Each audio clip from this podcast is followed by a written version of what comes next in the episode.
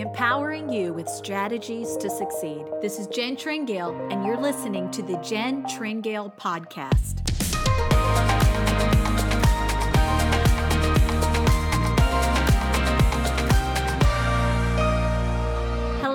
Welcome to the podcast. This is Jen Tringale. I am delighted that you are listening in to the podcast as we are right in the middle of a series we have been doing on women influencers of faith. And if you are just jumping in on this series, I encourage you to go back and listen to the stories of women that are doing really some amazing things. And all of their stories are so encouraging. And some of them, I mean, you just weep hearing them tell and then rejoice with what God has done in their life and is doing in their life. And I know that it will encourage you, but I also believe that their stories will inspire and spark some things in you. We have a guest this month that I encourage you to make sure that you listen to. She is someone that I have known for some time, and she works with an organization called the Navigators. And the Navigators have been a ministry that have affected people for centuries now. They have discipled people all over the world, born again believers, and their work has just stretched across the globe. A lot of our guest work centered out of Washington, D.C., where she was a part of instigating some conversations around some really really hot topics in our culture right now and having some awkward conversations at first around issues that maybe made people uncomfortable around issues of race and what does that conversation look like and need to look like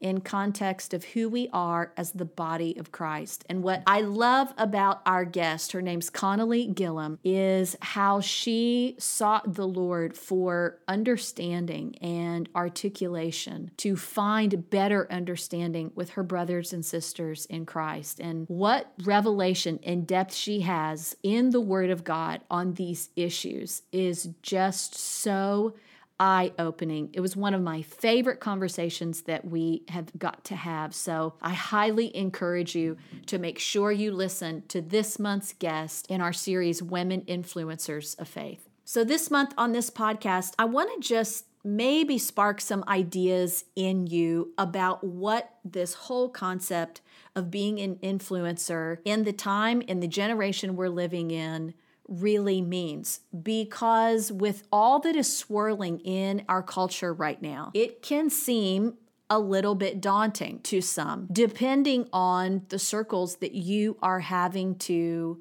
walk in and what you do on a day to day basis. And I think this is a good conversation to have because as believers, you know, we are never called to sort of stick together, flock together, stick our heads in the sand and be unaware of what's going on, even though it can look dark and look overwhelming. God never shies away and we shouldn't either. So, to take our place as influencers, I really want to get into what this really means for us. And I feel like the best way to do that is to start out by maybe can we just initially here sort of strip down and take back to the very basics what it means as a believer and as a Christ follower to be an influencer what does that actually mean? So let's just look at this real quick here in the beginning, and then we'll get into some other things. Because of Jesus Christ living in you and I, on the other side of that decision and that transpiring is when we were called to become an influence in the world as we know it. And maybe a better way to say that is that we are called to influence our world, meaning our individual world, whatever your world encompasses, what you encounter on a day to day basis, on a weekly basis. And to influence that simply means that we are called to be a witness of God, of who He is, and a witness of what life that is found in Him truly is and what it looks like. I love the way that Reverend Billy Graham in his book defined eternal life. He said so many times eternal life gets defined as merely what that looks like in the afterlife. In other words, when your life on earth here is over you receive eternal life through Jesus. He said, but eternal life, truly defined in the Word of God, encompasses also our life on earth right here, right now. And the way that he loved to describe this eternal life, he called it a full life. He called it a fully orbed life, meaning that it's not just about your life after you die and you go to heaven, but eternal life is also about your days and the days that make up your life here on earth and that that eternal life gives us a full life, a fulfilling life, and what he called a fully orbed life. I loved his language for that. This is what, as an influencer, we are called to be a witness of. The Bible actually uses a few different kinds of symbolism to talk about how our influence has an effect. I want to look at just three of those. In one place, our influence is called to be an influence like salt. And we know that salt is a preserving force. It's also what gives food flavor. So the Bible is saying that as believers, we're called to bring flavor, but we're also called to preserve. We are here to keep things from going off, from turning, going bad. We are a preserving force. That is a powerful place of influence and we are called to take that place in our individual world. The second one, the word refers to us as an influence of light. And of course, Jesus is the light, the Bible tells us. But then we are also called to be light, and light is what shows the way. If you are in the dark, the light shows you the way out. And we are called to be influencers of light, to say, hey, I know the way out. I can show you the way out because I know Jesus the light personally. And then there's a third place where we are referred to as having an influence as ministers of reconciliation and restoration. And oh, how I love this, and especially in the culture that we're living in, where so much restoration and even reconciliation is needed. Almost everywhere you turn, you really don't have to search to find where this is needed, do you? I mean, just in the people you meet on a daily basis, if you talk to them for any amount of time, it usually won't even take them very long to let you in on a place where something was broken a broken relationship, a broken promise, something broken in them. And it's really a place where they have need of reconciliation and restoration. So, as we're just sort of reiterating this basic bottom line definition of what it means to be a person, and in this case, a woman of influence, these are the things that we're talking about. But I also want to address being this in this generation, in the time that we're living in, because it is an interesting time. Our culture is swirling with issues. Every generation has had its hot topics, its cultural issues, so to speak. And wow, this time is certainly no less. In fact, it seems like maybe there's more of them now more than ever. But I would like to speak to that too, because I just have the sense that there's some things on the Father's heart about this. Let me start off by making this statement Who we are as believers and who we are as influencers of faith, the message that we're called to be a witness to, who God is and life in Him, is not changed or altered by the culture or the time that we're living in. In other words, our message, our call that we are bringing is not altered by the hot topics of the day. And the reason that the culture doesn't change our witness is because what we are a witness of doesn't change. God doesn't change. The Word of God doesn't change. His kingdom is an everlasting kingdom. God, the same yesterday, today, and forever. None of that shifts and changes. No matter what's going on in our culture, that should not bleed into or affect or alter who we are sent to be a witness to and the goodness of God that we have to be a witness about. This is really crucial for us to understand, and here's why because we're not called to be a witness of issues. We are called to be a witness of God and His kingdom. And I love this about the place that we're called to take because God and the Word of God doesn't shy away from all the stuff that's going on in our world today. The Word of God and who He is doesn't back away or hold at arm's length issues that are happening. It doesn't shy away from sin. God doesn't shy away from brokenness or any of the effects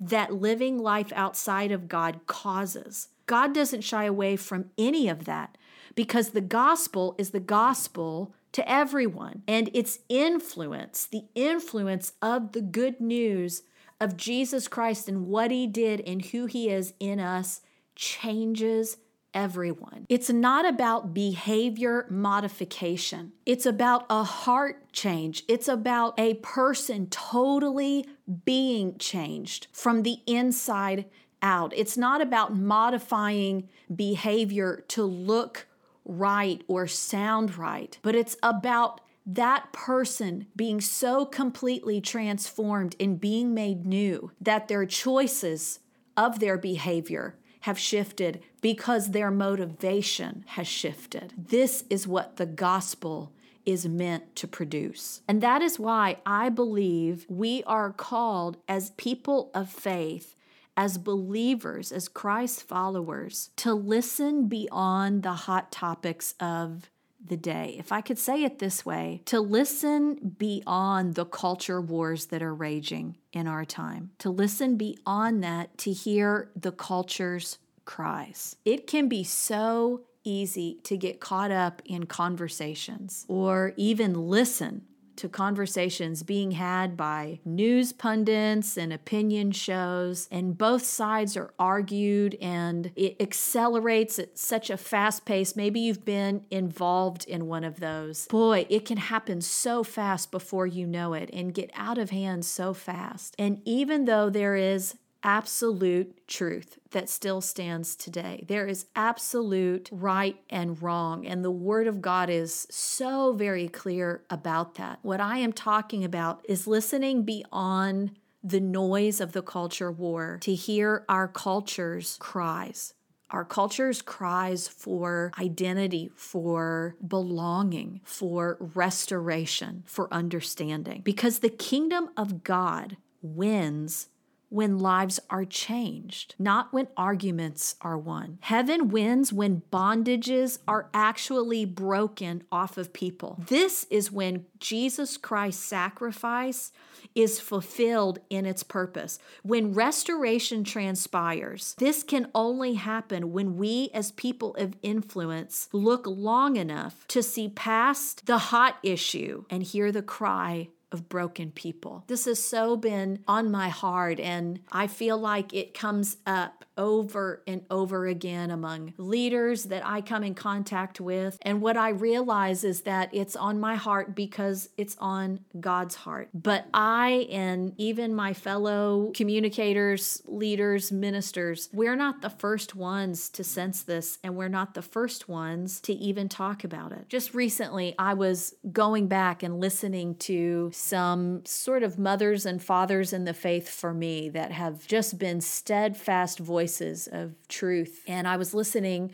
to a message by Kenneth Hagin, and I had the honor of graduating from a Bible school that he founded. I was listening to a message that he did, and he was actually ministering on the topic of prayer and intercession. In the middle of this message on prayer, he stopped and he made this point. He said how we as believers can easily be found wanting when it comes to compassion for people. He said it's so easy for us to become focused on pointing out where individuals have missed the mark and where there is doubt and unbelief that it renders us ineffective in reaching them. He went on to say how it would be beneficial for us to yield over to the side of having compassion for people, and that doing so is not a departure from teaching the whole truth. And I believe that this is what the heart of God is wanting to get across to us today. I remember a time in my own life when I was preparing to go speak to a large gathering of people. And I had prepared the message that I felt like the Lord had given me, but I just kept going over and over it. And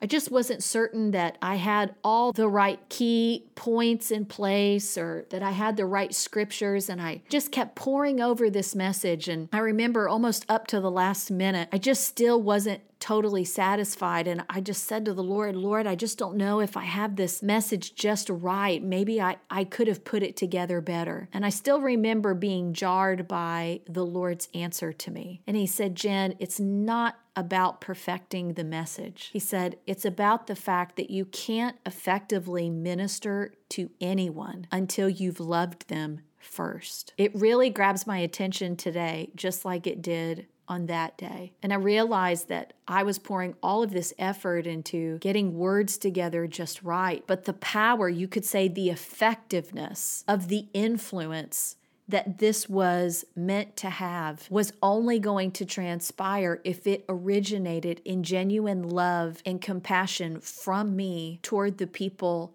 that I was about to stand in front of. You know, I never want to reach a place where that becomes just a professional thing that I feel like I'm called to do, that it's just part of what I do. And so it's the right thing to do. And so I'll do it. Because if love isn't genuine, if compassion isn't real, then it loses its effectiveness entirely. As we are called living in a day, a part of a generation, we're called to affect and influence. I believe everything that we do and say has to first generate from having taken the time to love and have compassion for everyone in our world that we are called to affect.